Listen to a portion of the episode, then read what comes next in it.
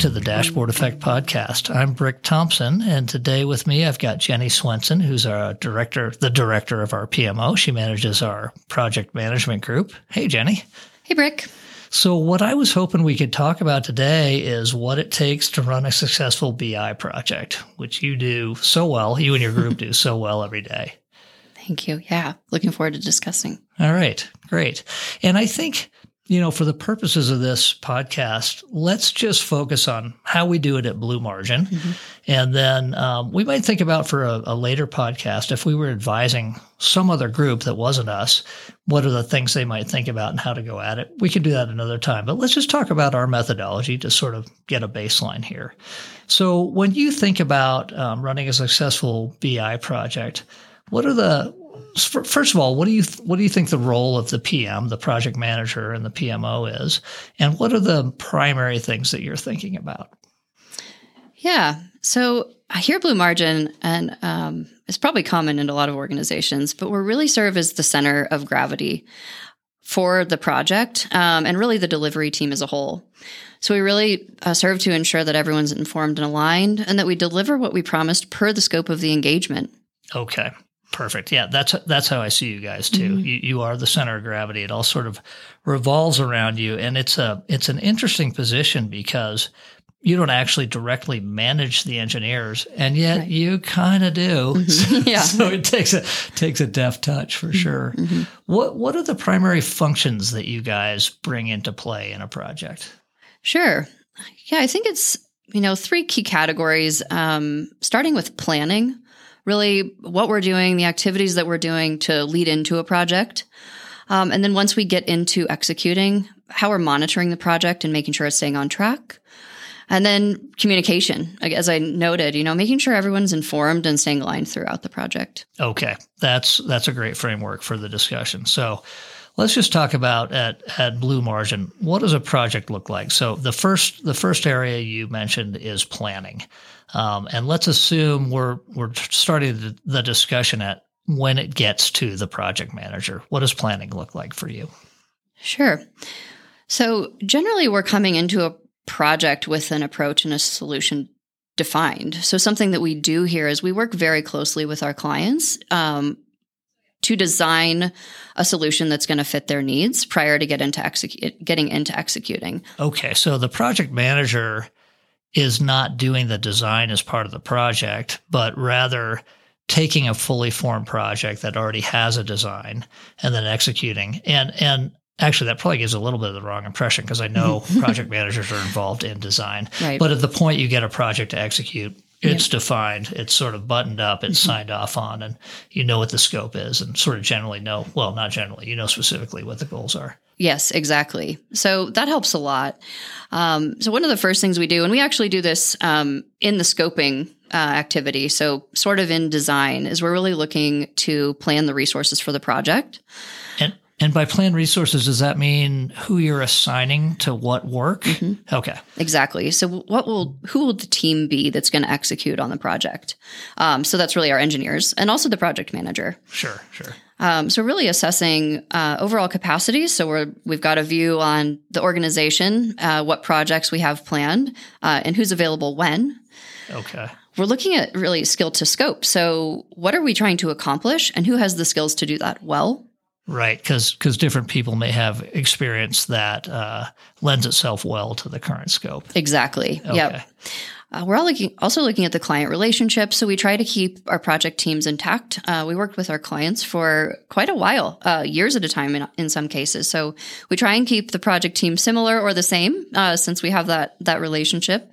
Uh, okay, I love that, um, and it's true. We do have clients for years. I want to make clear our projects don't take years. Oh, right. That's a good distinction. Sure. Yeah. More like weeks, but yeah. Yeah, our but, projects are very fast. But yeah. we tend to have clients coming back to us to mm-hmm. keep doing projects. Yeah. Yeah, exactly. Uh, so, all right. So that client relationship. So the client knows the engineers. They've already been working with them. The engineer knows the client, has the context of the business, and so on. Right. They know the data, they know the people, they know the operations, and things just tend to go much more smoothly when we can keep that team uh, okay. with the client. Yeah, great. And if it's a new client, I'm sure you're looking at you're looking for resources that have worked in that industry or worked on the type of uh, maybe the type of data source that we're dealing with, that type of thing. Right. Yep. We're looking for the topic area. We're looking at the data source. We're looking at the industry and just seeing who has experience in those. Oh, okay. So once you've done that resource planning, um, what what else is left in planning? Yeah. So then we're really getting into project initiation. Um, so we're really setting out to chart a clear path for execution. We generally know at a high level, uh, we've mapped out our deliverables. So we know um, at a high level what we're going to do and when. So we're really looking at when we're going to do the ETL work, when we're going to do the data warehouse build, and subsequent reporting. Um, but when, once we get into execution with the project team, um, we start to plan what are at Blue Margin week long sprints. So we do our our work in five day blocks, if you will. Um, and we plan those two weeks at a time. That's about as far out as our engineers can confidently see, sure. um, as far as that very detailed work underneath the deliverable. Okay, so week long sprints, but you always sort of know what the not sort of you always know what the next two weeks looks like. Right. Got it. And then um, even above that, you've already mapped out what the deliverables are and when those are likely to hit. Mm-hmm, exactly. Yep. So we know the high level work. Uh, we know at least two weeks at a time what the more granular tasks are going to look like. Um, we're also identifying key handoff points between resources. So between our architecture team and our um, visualization team, what the handoff points need to be, as well as when we need the client to come into play. So looking at client inputs. Uh, if we need their input on something, if we need feedback, uh, we identify the, that as proactively as possible so the client understands that. Yeah. Okay. And I've seen the Gantt charts that you guys produce that show sort of all the pieces that are happening, uh, what's happening in parallel, what's happening serially, uh, what the touch points are, all of that. Mm-hmm. Um, and I, I, think next we're going to talk about the second bucket you mentioned, which is monitoring. And maybe we can talk about you know how you build that and keep track of that there. Anything else on project planning? I think that covers it. Um, really, I guess what we've learned um, in our transition. So we've recently transitioned from time and materials to a fixed model. Um, and in that transition, we found that it's actually easier for us to, to stay um, pretty short term as far as granular planning goes. We used to plan our entire project down to the task level, budget, timeline, all of that. Um, but we, we often found that that fell apart pretty quick. Well, yeah. I mean, I remember those project plans. Actually, when we were, you know, many years ago, I would manage projects and, uh, we would have project plans with hundreds of tasks mm-hmm. and tasks that were 0.2 hours. Mm-hmm. you know, exactly. Those, and those, uh, yeah, those didn't uh, survive uh, actual live fire fire often. Mm-hmm. Right. Yeah. So, so what do you do now instead? Yeah. So as I noted, we just we transitioned to just shorter term planning, um, just using that deliverable Gantt view as our north star. So we always know at a high level what we're up against, um, but keeping very granular planning to short term. Okay, great. Well, uh, let's shift to the second bucket you mentioned up front, which is monitoring.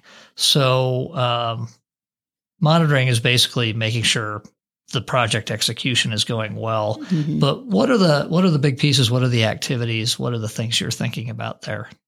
Sure. So really, our the ultimate goal um, is for us to deliver the value to the client on time or early. Um, you know, we we used to have this notion of of budget management, and we still do manage budgets to a degree, but not the same way that we did under a time and materials model. Well, yeah, I mean, the, we've given the client a price, mm-hmm. right? So the any budget management is really sort of internal. Mm-hmm. We're really trying to hit the goal. We know how many people we plan to work on the project, and that really is the budget then, right? right. If we have to add an engineer, that's mm-hmm. sort of more budget internally. It doesn't change the price for the client. Right. Um, so really, you're managing to that end date. Yeah, it's very much about timeline now. Well, um, I, oh, sorry to interrupt. I, I, I love that about fixed price projects because it really aligns our incentives with the client's incentives. Mm-hmm. Um, whereas in time and materials work, um, if a project runs long, uh, the client pays for that. Mm-hmm. It, it, it, it, almost almost seems unethical. And you know, we have we have uh, service providers that do time and materials for us, and now that we do fixed price for our clients, I can barely stand it. Um, you know, when you're actually working on a fixed price, going for a particular date, uh, if you know, if we as the service provider, as the partner, Blue Margin, if we deliver early, potentially we make more profit on that project because we had we have people that can now work on a new project sooner. Mm-hmm, um. At the same time, the client pays the same amount and also gets their um, gets their goal, gets their their product that they wanted earlier, and presumably they hired us to build that that product or that project so that they can get a return on the investment. And so the clock on that return starts sooner. And I mm-hmm. just love how those align so much better than time and materials mm-hmm. where we're almost at odds. Oh yeah. It's it's really fantastic. It's it's nice to to have it just really simplifies things um, for us as project managers and again um, really just focusing on getting the the value to the client early no matter what it takes is um, it's just been great. Yeah. Okay. So, all right. Ultimate goal is deliver. I think you said on time or early. Um, I love early. Everybody yeah, loves early. love early. How do you make that happen? Sure. So we meet two times a week as a project team um, intentionally. So we have two uh, 15 minute blocks on the calendar where we meet as a project team. And really the goal of that is similar to a stand up in an, in an agile environment um, where you're really reviewing progress, discussing challenges, changes, risks, issues, things like that. Um, really staying aligned on key handoff points and things that are coming up when we may need the client to engage. Um, we're also planning the next two weeks of work. Um, so, as I discussed, uh, really looking to the upcoming weeks and making sure we have all of our tasks planned. Um, and then we're discussing any changes and potential uh, cascading impact of of those changes, which I'm sure we'll talk about. yeah, yeah. Okay, so two of those stand ups a week. Mm-hmm. That all sounds uh, like pretty standard uh, project management, all, mm-hmm. almost agile. I know we're, we're not working in a true agile environment, mm-hmm. but we're taking pieces of that. Um, how do you how do you track what people are working on? You know, previously previously we used a project management tool called Smartsheet. Mm-hmm. It's, it's sort of a, a web-based tool. It's kind of like Microsoft Project. Um, as I was talking about, or you mentioned, um, you know, we'd have all our tasks in there tracking down to the tenth of an hour, hundreds of tasks. Um, we're not doing that now. So, so right. tell us, tell us how we do it now. Yeah, I, I, laugh because I was reminded this morning of uh, my life not so long ago, where I I spent most of my day in Smartsheet just managing um, completion percentages at the task level for our tasks that were um, budgeted for one hour. Um, and things have changed so much now. We use DevOps as our planning tool. Um, and we have a hierarchy set up in there that supports um, sprint level planning. So we understand what work is occurring um, on what dates. The engineers are really responsible for managing um, the task the tasks really. They're for them. Um, it's nice as a project manager to be able to view what's going on but we're most interested in more of that milestone and deliverable level um, kind of staying out of the weeds of the work and letting the engineers manage the tasks yeah, I, I, love that. And and for listeners who aren't familiar, uh, DevOps is a Microsoft tool, also web based, um, that is primarily used in agile environments, but is uh, uh, very customizable. And we've done a bunch of customization to make it work well for our, our project processes. Mm-hmm. Yeah, it works really well for us. It's been it's been really great. So it sounds like it gives the the project team members more autonomy to sort of manage their own time. I guess they're responsible for completing the work they committed to at the beginning of that mm-hmm. week's sprint. Mm-hmm. Um, and I'm sure you're talking about that at those two weekly check ins, but really they have some autonomy to figure out how to get that done, pull in the resources they need, and so on. Exactly. Yeah. And that's been one of the best things is um, not feeling like we have to manage at that task level, but instead um, allow the engineer, as you said, the autonomy to really chart the path to get to uh, where they need to get to to meet that goal with the deliverable and, and ultimately the timeline. Yeah. And under the time and materials model, um, that was harder. It was harder to have sort of the autonomy to be able to collaborate and pull mm-hmm. people in when you need them because you were always worried about hitting the budget for that task and then mm-hmm. having to sort of pause the project and figure out if you could move hours from some other task or do mm-hmm. you need a change order that all went away.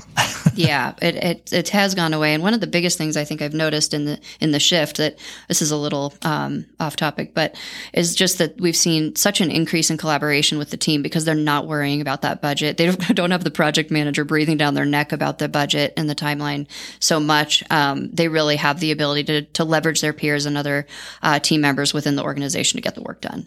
And and in a sense, though, they are worried about the timeline, and that's it. It's not it's not the budget so much Right. As okay, I need to mm-hmm. finish this work. We you know we're scheduled to finish this project, you know, two weeks from tomorrow. Right. What do we need to do to make that happen? Mm-hmm. Yeah, that's great. I love it. All right, the third bucket you mentioned at the beginning uh, was communication.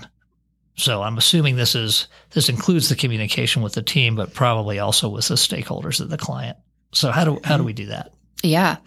Um, so I noted as far as the team communication goes, uh, we have two intentional touch points uh, as a project team. It's also worth noting that we all work in the office together, so we can just stop by each other's desks anytime to stay in sync. But as far as the, the client team goes, we hold weekly development reviews, generally toward the end of the week.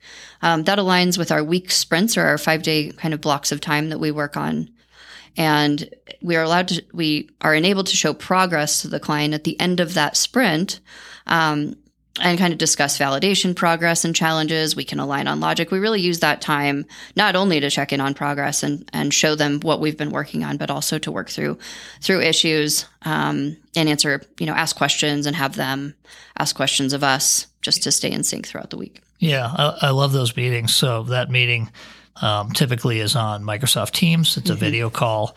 Um, we typically have all of our uh, engineers who are working on the project on that. We may not have some ancillary engineers who are maybe like sort of just providing a little advice here and there, but all the people that are, are working on it day to day, project manager, and then uh, the the stakeholders from the client, and uh, those are great calls. I just love it. That's right. Yeah, it is the core. Yeah, the core project team for us, and then any um, stakeholders, project sponsors, occasionally even end users, particularly when we get into the report uh, development review part of the project, which is generally their favorite part. Yeah, Um, and this is sort of a new thing for us. You know, previously we'd go away for weeks without.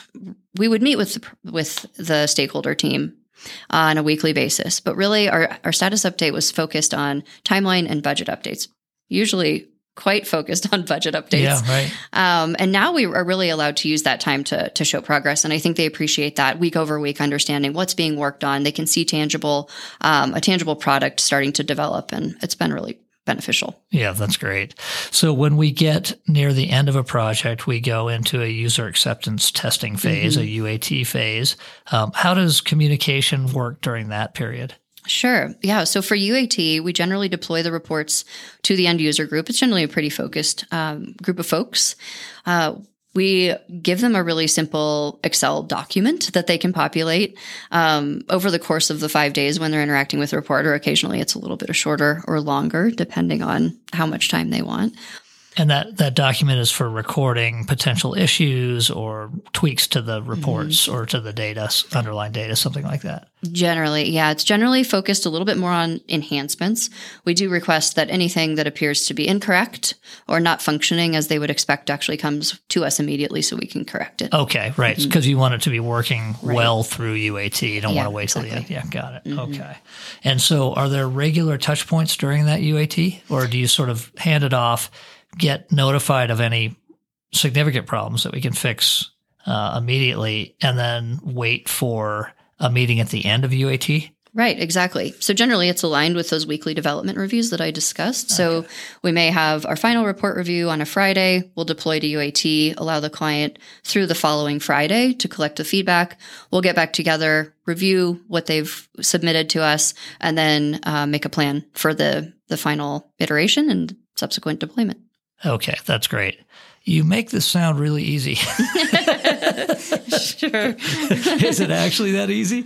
I would say it's easier than it used to be. Um, I think I give a lot of credit to the to the folks that we have working here for sure, and the the project management team generally. Um, but I would say under the fixed model, things have just become a lot more smooth, um, allowing for a lot more collaboration, both with our client teams and internally, um, and really just staying focused on the value and the goals of the objectives of the project as as what we're tracking against, um, and letting concerns like budget and stuff really fall away. Yeah, I love that, and and almost an unexpected um, byproduct for me was that our productivity went way up. Um, I don't know why it was unexpected. I just didn't expect it to change. I, you know, I figure everybody's working hard every day under time and materials or fixed, but I feel like we get a lot more done. The projects get done more quickly. they're home runs every time. I, uh, you know, not that they weren't under time and materials, but they're just sort of there's there's very few bumps in the road. They just seem to go so well. hmm Exactly. Well, we don't have, although change orders are still something that exist in our world, they're a lot less frequent than they were under time and materials.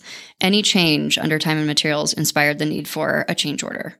Um, and that created a lot of friction and um, really interrupted our momentum as we had to realign with the client, help them understand the cost of their request. Um, they would oftentimes have to go back for additional budget approval if they decided to move forward. So um, now that we can just absorb change as long as it's aligned with the goals and objectives of a project and it's not, you know, too unreasonable, we can just roll with it.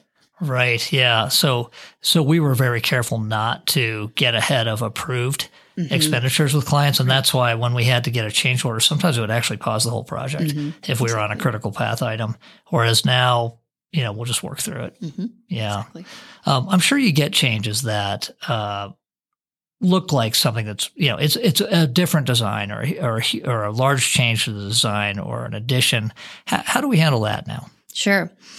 Yeah, the the few times that that's happened up to this point, we're really talking to the client and getting a really strong understanding of how that request ties back to the goals and objectives that we originally outlined for the project.